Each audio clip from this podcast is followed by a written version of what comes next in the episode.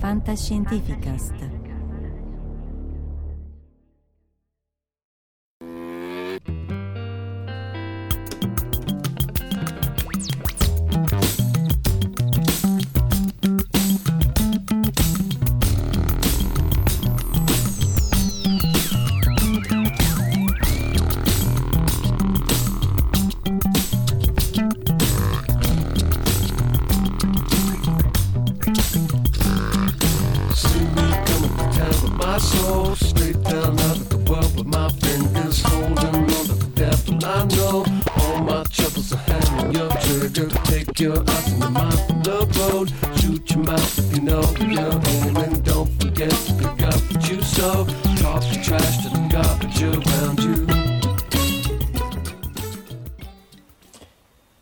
Eccoci, questa live domenicale che è più una veglia funebre perché appunto come forse avrete sentito o dai social o anche dalla Scientifica se abbiamo fatto una puntata questo lunedì il, ehm, il pallone pressurizzato della NASA, quello con cui portava il nostro pelo da EUS SPB2 è andato giù eh, dopo solo 35 ore dal, dal lancio, quindi è stata una fortissima delusione, anche molto rapida e soprattutto che eh, ha colpito tutti, ma soprattutto quelli che ci hanno lavorato più tempo, i colleghi statunitensi, anche i colleghi dell'INFN di Napoli, di Torino, di, di, di Bari, veramente ci hanno sputato sangue in questi anni. Eh, vabbè, succede, è il secondo della NASA su due, è il secondo su... sono gli unici due dei super pressurizzati della NASA che sono caduti, vabbè, pazienza. Vediamo un po' le cause e quello che ci ha portato eh, a farlo volare e poi qualche dato si è rimediato, come, come vedremo tra poco, e a vedere un po' come, come proseguire. Come vi dicevo nella- nel video della, della settimana scorsa, sabato, subito dopo il lancio, eh, questi voli su super pressurized della NASA fanno parte di un contesto in cui una, abbiamo installato come collaborazione il rivelatore presso Telescope Array nello Utah, che è questo eh, edificio qui davanti. Avevamo fatto un primo val- volo da pallone nel Canada che è durato un giorno, ma era previsto che durasse un giorno, sponsorizzato dal CNES, dall'Agenzia Spaziale Francese. Il primo volo nel 2019, nel 2017 eh, di EUS SPB1, della, della- sempre da Wanaga, dal superpressurizzato, anche questo col buco, anche se non così catastrofico, e anche questo ci ha portato dei dati, e appunto il mini EUS che grazie al cielo, fino adesso, facendo tutti gli scongiuri di sorta, ancora riesce a prendere dati a bordo della stazione spaziale. Appunto questa è una slide in cui SPB2 era ancora un CAD in, in sviluppo, adesso è un pezzo in fondo al mare. Comunque l'idea è molto ambizio- ambiziosa, è di portare finalmente nello spazio lo studio dei raggi cosmici di ultra alta energia, particelle, se volete vedete l'altro video un po' per la fisica o anche i, video su Mini Euso, particelle la cui energia è anche pari a quella di una palla da baseball battuta, quindi molto, molto rapida. C'erano due payload, uno che guardava verso Nadir, verso terra, per gli sciami appunto atmosferici dei raggi cosmici di ultra alta energia, e uno che guardava verso l'orizzonte per vedere la luce Cherenkov dei raggi cosmici che però emettono luce perché si muovono più veloce del- del- dell'aria e quindi emettono un'onda d'urto che è questa luce Cherenkov, quella blu del- che si vede nel- nel- nell'acqua dei reattori nucleari. Eh, in realtà il volo, come vi dicevo, è durato 35 ore, quindi in realtà abbiamo preso dei dati sia del, col telescopio di fluorescenza, anche se sta- stavano facendo il commissioning, Etienne Parisot, il collega francese, un amico carissimo, stava facendo, sistemando le- la superficie focale e anche quelli del Cherenkov, quindi qualcosa forse c'è nei dati, staremo a vedere che succede.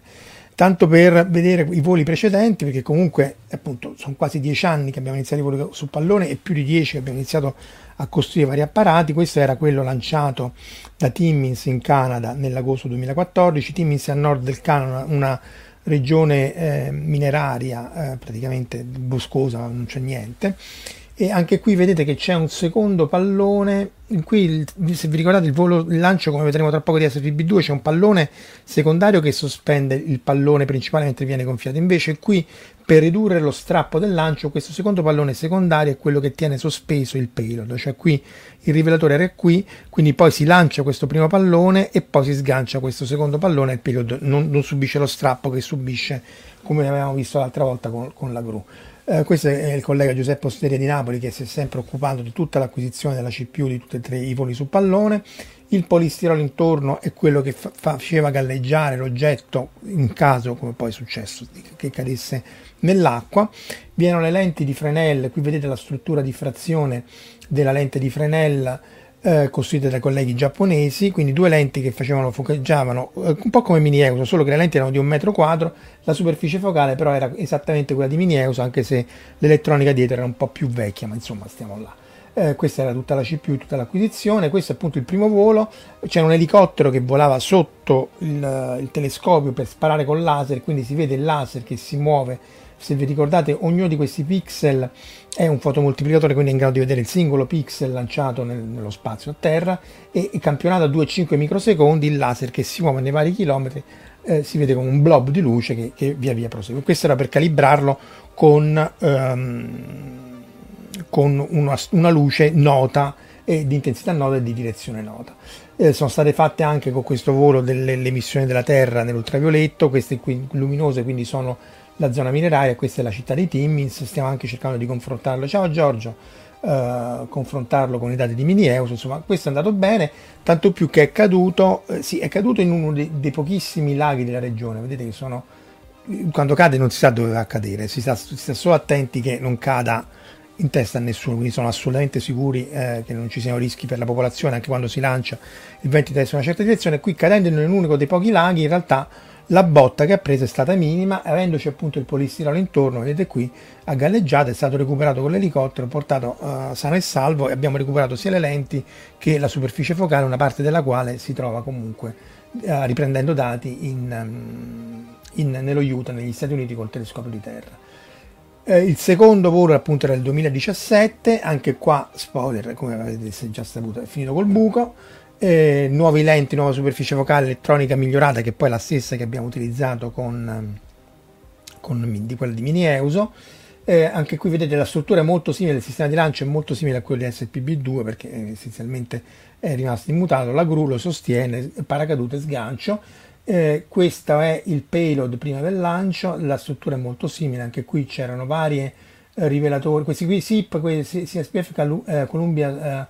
um, Stratospheric Balloon Facility è l'infrastruttura NASA che è preposta alla gestione dei palloni, all'acquisizione dei dati. Questo qui è il GPS differenziale, questo qui trasmette, in questo caso c'erano solo i TDRS, Elon Musk ancora non aveva cominciato a lanciare satelliti, questa volta c'era anche ehm, il TDRS che ci ha aiutato tantissimo perché abbiamo dato tutti i dati possibili e immaginabili sui satelliti, non TDRS, scusate, quelli di Elon Musk, altrimenti non avremmo potuto prendere assolutamente niente nelle 35, eh, nelle 35 ehm, ore di volo. Una camera nell'infrarosso per studiare le emissioni, vedere se c'erano nuvole e così via anche qua questa è la, la Angela Olinto che è anche preside di facoltà a Chicago, Lorenz Winkler e Johannes Eser che sono quelli più, stati più coinvolti in assoluto in questi due voli su pallone e purtroppo appunto è andata così, eh, però eh, sono stati tutti molto calma, vi ricordate Frankenstein Union, calma, dignità e compostezza.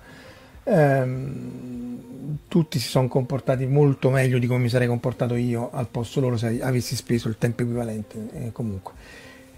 E erano stati fatti test sempre nello Utah. Questo qui era il cargo con SPB1 eh, preso nel, sempre nel, 2000, nel, 2016 prima del lancio. Questo è il telescopio a specchi di fluorescenza di Telescope Array e questo è il nostro che è installato a terra. Ma le lenti sono praticamente identiche, un metro quadro, lenti di Fresnel eh, focheggiano sulla superficie focale. Infatti abbiamo reinstallato tutto l'anno scorso proprio in concomitanza. Anche qui vedete che è il laser a 20 km che spara viene acquisito con pixel di qualche centinaio di metri, si muove il, il, il fascio di 2,5 microsecondi ogni volta e quindi essenzialmente la velocità della luce è S uguale a V per T. Però è bello perché uno vede in qualche maniera che la luce a questa velocità è congelata in frame, se la si vede segmentata come fosse un cartone animato anche a 300.000 km al secondo. Questo appunto è stato lanciato il 25 aprile del 2017, mm, anche qua sembra che andasse tutto bene eh, queste sono le nuvole viste dall'alto, scuro vuol dire eh, luminoso perché la nuvola è più luminosa perché riflette, eh, riflette eh, l'air glow, la, la, la, fluorescenza della ionosfera a 100 km e questi pixel qui erano, sono stati danneggiati da una trapanatura impropria, ma insomma non era questo il problema. Data analysis in progress perché la slide è vecchia, in realtà oramai ecco, questa analisi dati del 2017 è completata e anche qua siamo stati abbastanza sfortunati perché dopo qualche eh, giorno si era capito che c'era una perdita eh, sul pallone, piccola, molto più piccola di questa, che non era una perdita, era uno squarcio, del, del, del volo di SPB2, ma quel tanto che bastava farlo scendere e risalire. Vedete qua eh, praticamente lanciato va a 30, eh, questi sono in piedi perché tutte le cose aeronautiche sono in piedi, va a 30 km di, di quota, 32-33, però poi comincia a scendere e risalire, scendere e risalire, questa cosa non la dovrebbe fare. E non è una feature ma è un baco, anzi non è un baco ma è un buco, cioè perde, perde, perde, perde aria. Allora c'era una ballast, cioè c'era la, la, zavorra che era stata messa, un po' come le barzellette, ma che faccio? Ce la metto, boh, metticela, tanto non serve a niente, è super pressurizzato, non ci fa niente. In realtà buttare quella zavorra in più, che poteva essere anche un po' di più purtroppo, ci ha consentito di eh, restare in vita eh, per 12 giorni nel caso del primo volo. Vedete che via via che si perdeva l'elio nel pallone lui scendeva sempre più in basso, sempre più in basso, sempre più in basso, finché poi alla fine si stava approssimando alle Galapagos e quindi si è deciso di terminare il volo facendolo cadere a terra. Ora, sfortuna sulla sfortuna è stata anche che, se vedete, eh, i venti in quota e i venti a, a, ad altezze più basse, forse si vede meglio qua, eh, ma è uguale, diciamo, prendiamo questo. Erano in, in, direzione opposta, cioè se lui fosse stato te, a, alla, eh, alla, quota di 30, di, di, di, di 30 km, avrebbe raggiunto il Sud America e forse si sarebbe potuto salvare il pelo dall'epoca. Però quando scendeva la notte eh, e, e il vento soffiava al verso opposto e ritornava indietro. Infatti, questo lo vedete nella traiettoria. Va avanti, la tela di Penelope, avanti, indietro, avanti, indietro, avanti, indietro, e questo agonizzare avanti e indietro ha fatto sì che quando la, la, l'altezza e la, la, zavorra era finita non c'era nessun modo di sperare che potesse raggiungere il Sud America e fosse recuperato e quindi si è deciso di terminarlo dopo 12 giorni anche qui ci sono stati i dati sono presi sono stati analizzati e sono stati più che sufficienti per fare il caso scientifico per costruire quello successivo però insomma anche qua la rosicata è stata grande appunto mai grande quanto quella del, del volo del, del 2000, uh, 2023 cioè della settimana scorsa. Uh, volus interruptus, se si può dire, se c'è non censura, e queste erano le tre PDM che vi avevo fatto vedere la settimana scorsa, sono foto del rector module, sono come delle telecamere velocissime, queste addirittura acquisiscono a un microsecondo l'una, Ognuno di questi oggetti è un fotomoltiplicatore della Mamatsu, quindi 64 canali e questa qui fa la nostra uh, telecamera. Una telecamera appunto che se c'è un trigger di un raggio cosmico acquisisce ogni microsecondo, altrimenti fa le medie e manda solo una parte dei dati perché comunque la telemetria è limitata. Vedete che i pixel sono, alcuni sono più luminosi quelli di bordo perché hanno un'efficienza maggiore, alcuni di meno, ma tutto questo fa parte dell'equalizzazione che qualunque superficie focale dovete fare, anche quelle della macchina fotografica, solo che è fatta automaticamente, a meno che non scattate in formato RAW. Questo l'aveva fatto vedere anche l'altra volta, è sempre figo perché vedete, questo è esattamente nella stessa... Ciao Marco, eh lo so, mi dispiace pure a me, ma... Eh, questo qui è acquisito a un microsecondo, il raggio laser che, che si muove, scusate, perso, eccolo qua, che si muove sempre nelle stesse condizioni, sempre in telescope array, sempre nello Utah, ma vedete che il segmento è un po' più breve perché appunto l'acquisizione è a un microsecondo e quindi vedete ci sono più frame, è come se fosse girato in alta, in alta velocità. Comunque insomma andava tutto bene, il payload andava, eh, funzionava molto bene tutti e due, eh, questo vabbè era con il laser inclinato, se vi ricordate qui veniva sparato in maniera inclinata nel, nel campo di vista delle tre PDM, delle tre eh, elementi focali. Vabbè, questi sono i, i voli eh, scientifici della, della, NASA, fa parte di tutto un grosso programma perché comunque è complementare, al di là del buco, è, è un programma complementare che lancia dal sud, dal, dall'Antartico, dall'Antartico dal, dal, dagli Stati Uniti, l'aveva lanciato negli anni 90, aveva accennato l'altra volta per i, i precursori di Pamela, cioè pagnetti superconduttori per studiare le antimaterie nei raggi cosmici e, e, fa parte dello sviluppo. Tra l'altro va detto che questi sono considerati ancora voli tecnici, è una specie di disclaimer della NASA per dire guardate se perdete il payload eh, non ci potete fare niente. Eh, in realtà se avesse avuto successo anche questo volo, perché eh, Superbit come vedremo sta funzionando egregiamente, il pallone non è bucato va benissimo, se anche noi non avesse detto così tanta sfortuna, probabilmente dall'anno prossimo avrebbero cominciato a fare i voli eh, nominali, cioè dei voli scientifici, non, cioè, sempre scientifici anche i nostri, però la differenza è che in qualche maniera non c'hai l'assicurazione, se, i, i, più diversamente giovani di, di, di voi ricorderanno il lancio di di cluster sul primo Ariane 5 che era nel 2000 eh, no, nel 97-98 e che appunto per risparmiare lo lanciarono col primo Ariane 5 e poi lì il Lazio fu completamente distrutto perché avevano usato lo stesso software di Ariane 4, solo Ariane 5 andava più veloce e quindi floating to integer overflow, cioè numero, la velocità era un numero troppo alto per essere immagazzinato nel software di Ariane 4 e quindi il, eh, l'hanno dovuto uh, distruggere e l'hanno dovuto ricostruire cluster anni dopo. Quindi fa parte, ci si sta, eh, cioè, stacce però certo due su due dei nove voli eh, eh, super pressurizzati che sono stati lanciati gli unici due che sono finiti giù a terra sono appunto i nostri. Anzi a terra in mare sono i nostri quindi vabbè pazienza. Questa è una foto fatta anche vedere l'altra volta che dà un po' l'idea delle dimensioni relative del payload a cui eravamo appesi noi. Non è il nostro eh, però insomma l'idea è un payload di qualche tonnellata appeso a questo pallone che è grande quanto un campo da football americano qualunque cosa sia un campo da football americano è un oggetto molto leggero, molto fragile, molto tutto, però resta il fatto che si è bucato un'altra volta e pazienza. Dopodiché non solo si è bucato un'altra volta, deve, ogni filo di questi qui deve tenere 7000 newton, parliamo di milioni di newton, ma si è bucato pro- probabilmente in alto, perché una delle considerazioni che sono state fatte eh, le considerazioni che sono state fatte, sì, anche il vegan erano toppato, ma infatti ci si sta, non è che è una cosa unheard of, però insomma non è che eh, nessuno si straccia le vesti, l'hanno presa tutta veramente molto bene, anche per capire se fare il terzo o come fare il terzo.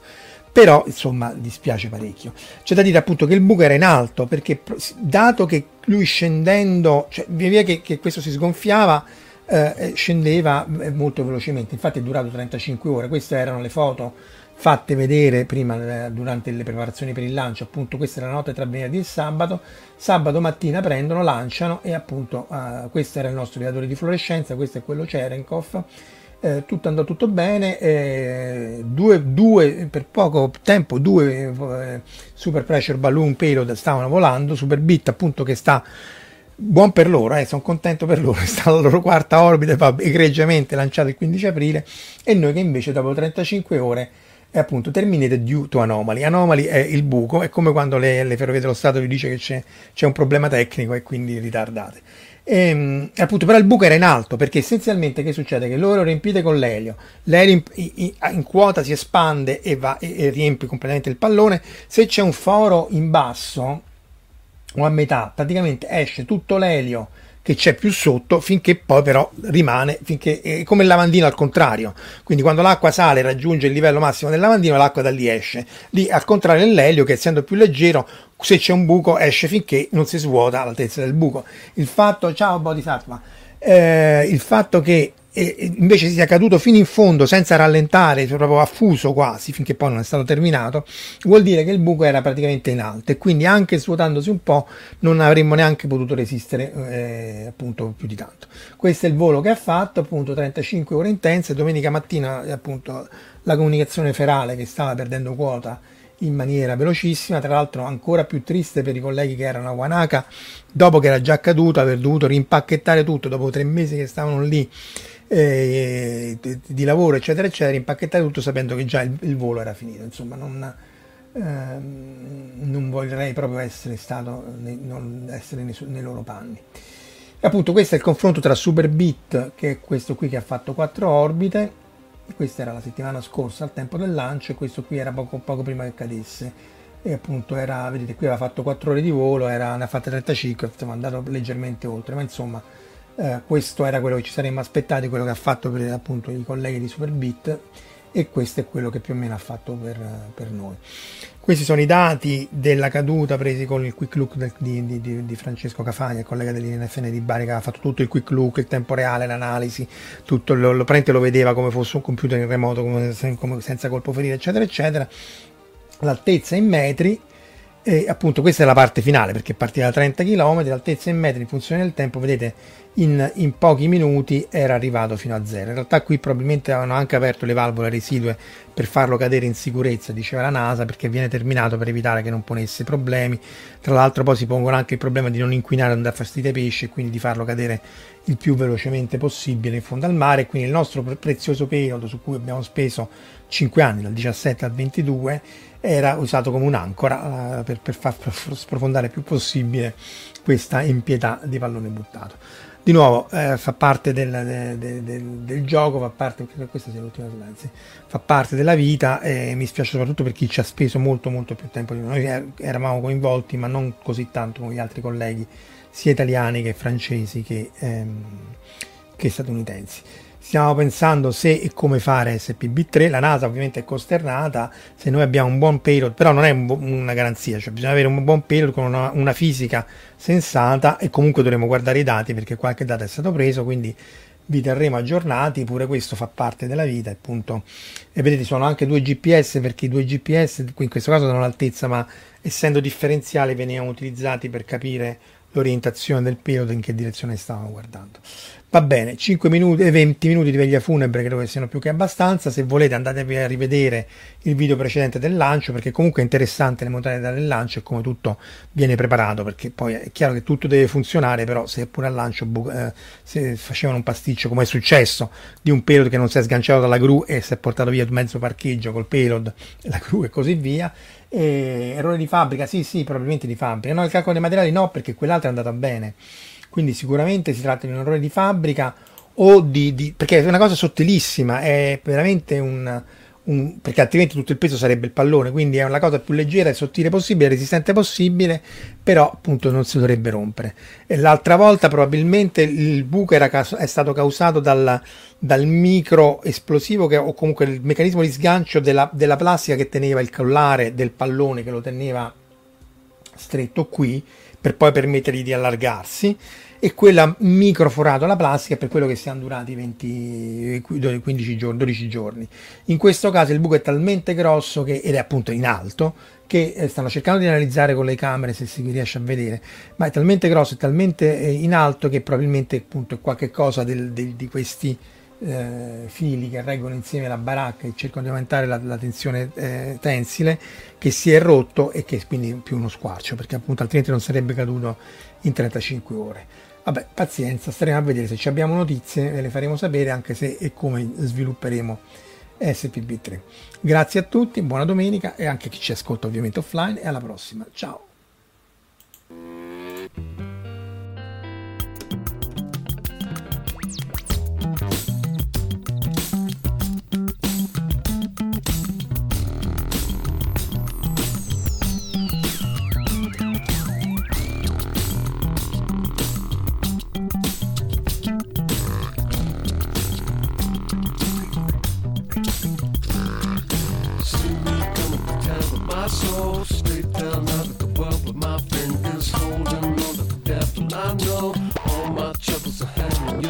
Your eyes and your mind from the road. Shoot your mouth if you know you're aiming. Don't forget to pick up what you sow. Talk the trash to the garbage around you. Avete ascoltato La fisica di Polibio,